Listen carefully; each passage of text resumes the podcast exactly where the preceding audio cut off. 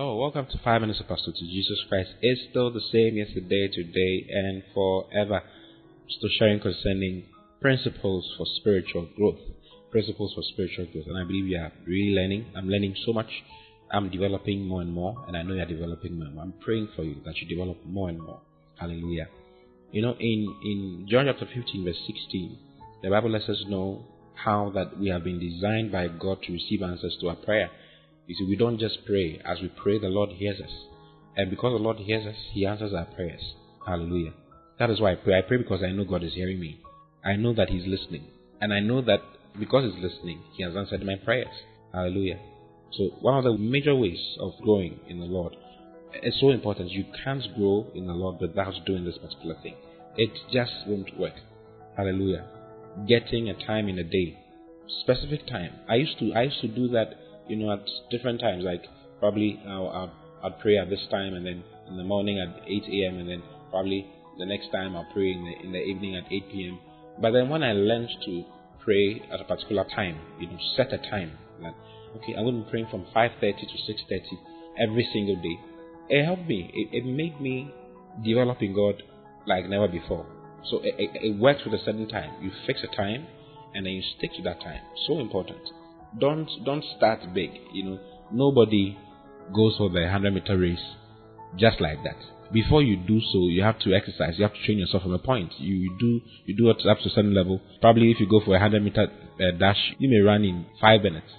You see, Usain Bolt may run in less than nine seconds, but you may run in two minutes or three minutes or five. For some, it to be five. I would rather to be 15. You know, you know. But you, you train yourself. It's exercise. It's an exercise.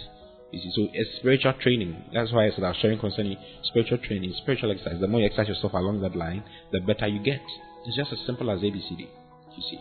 In John chapter 15, verse 16, it says, You have not chosen me, but I have chosen you, and ordained you that you should go and bring forth fruit, and that your fruit should remain. That whatsoever you shall ask of the Father in my name, he may give it you. So he has ordained us to receive answers to our prayers. He sent us to have results, to produce results on every side. That is what your life is for that makes prayer exciting. The fact that you've been ordained to receive answers to prayer, knowing that particular fact, encourages you more than anything. Hallelujah. But we just pray? Emphatically not. There's a way to pray, there's a way to go about it. You see, you must build a prayer life based on the Word of God. Hallelujah. For instance, if you're asking for something from the Lord, let me show you. Go to John chapter 15, verse 7. He says, If ye abide in me, okay, if ye abide in me, how do you abide in Him? You abide in Him by first of all getting born again. If you become born again, you are now in Christ. If any man be in Christ, is a new creation. So we are in Christ by virtue of our born again experience. And we don't go out of Christ. We are always in Christ. Hallelujah. But your consciousness concerning your being in Christ can grow or diminish depending on what you're doing. Hallelujah. Depending on your consciousness of the Word of God.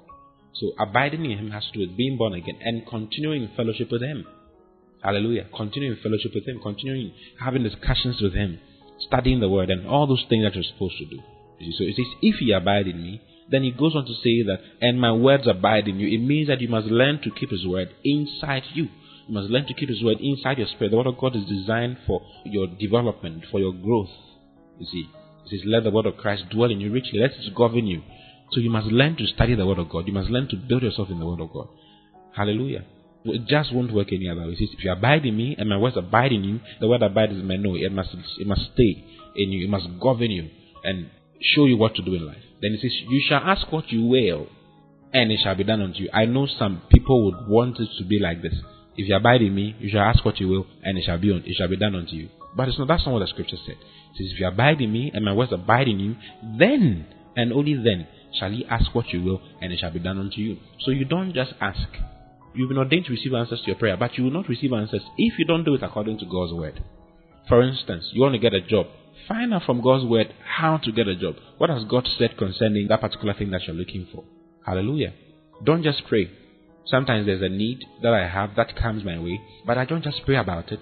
I first of all go to the Word of God and find out what God is saying concerning that particular thing. Sometimes it's not everything that you need that may be may be written in the pages of the Word. But what you do is that the Spirit of God can lead. The Bible says, "As many as are led by the Spirit of God, they are the sons of God." The Spirit of God is there to help you identify exactly what to do. Then you can pray. And when you pray, you pray in the name of Jesus. We pray in the name of Jesus. In John chapter 16, verse 23, he mentions that says, If you ask anything in my name, I'll give it to you. You see, we must ask in his name. Hallelujah. It's so important. You see, so you don't just pray. You will not get your answers if you are just praying. You must build your prayer life based on the word of God. To get to know what is God saying. Probably you want healing.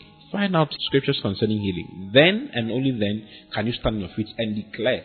Because all those things that you're actually looking for have been given unto you.